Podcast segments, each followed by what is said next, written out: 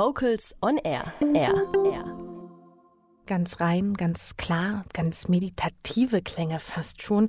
Das war das Lied Brümerashfra Surfoot von Ciela. Das ist eine sechsköpfige A cappella-Gruppe aus Leipzig, die wir uns dringend merken sollten, würde ich mal sagen.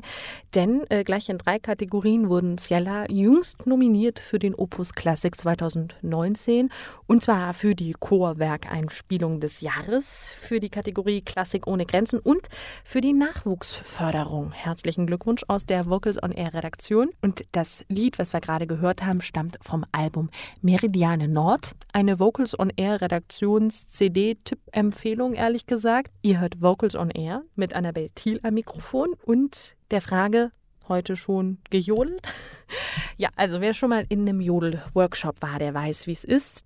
Der Jodler, der muss schnell wechseln können zwischen Kopf und Bruststimme. Wie es zu diesem, nennen wir es mal, Stimmbruch kommt, das weiß unsere Stimmexpertin und Stimmtrainerin Reinette van Seidfeld-Lustig. Ich bin Reinette van Seidfeld-Lustig. Wir befassen uns heute mit dem Thema Stimmbrüche, die keine Brüche sind, sondern nur Übergangsstellen in unserer Stimme. Wie komme ich vom Brust in die Mitte in das Kopfstimmgehäuse?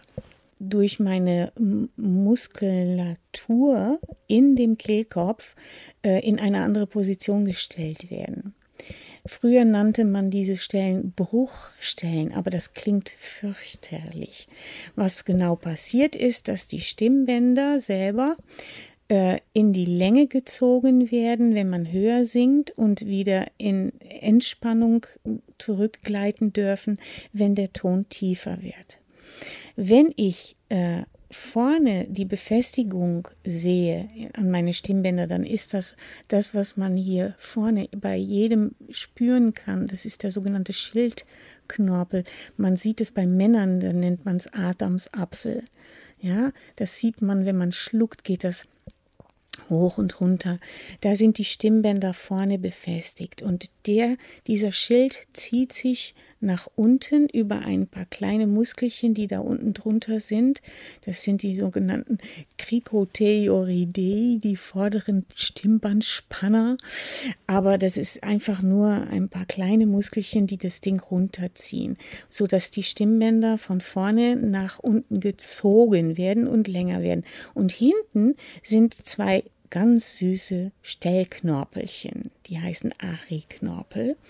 Und die ziehen erstmal die Stimmbänder nach hinten, dann drehen die sich nach außen und gleiten und kippen nochmal nach hinten.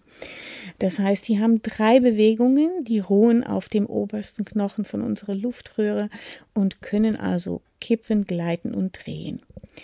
Und wenn ich anfange in der Mitte, steht alles quasi in einer sehr entspannte Situation. Wenn ich tiefer singe, bewegt sich das Ganze aufeinander zu. Wenn ich höher singe, bewegt sich es voneinander weg. Und wenn so eine Bewegung anfängt, dann kommt diese gefährliche Stelle, die einem den, die Stimme fängt an zu kicksen oder zu jodeln. Und das ist das, was wir nicht wollen. Das ist der sogenannte äh, Bruch, ja, der Übergang zwischen eine Position und der nächste. Und wenn ich jetzt diese Sache gut steuern möchte, muss ich lernen, die Kraft beim Singen nicht aus meinem Hals, also aus dem Kehlkopf selbst zu holen, sondern mit dem Zwerchfell. Das ist die Trennung zwischen Brustkorb und Bauchraum. Da ist ein kuppelförmiger Muskel, der legt sich flach und hält für uns die Luft an. Und wenn ich da genauestens steuere, habe ich dieses Problem offiziell theoretisch nicht mehr.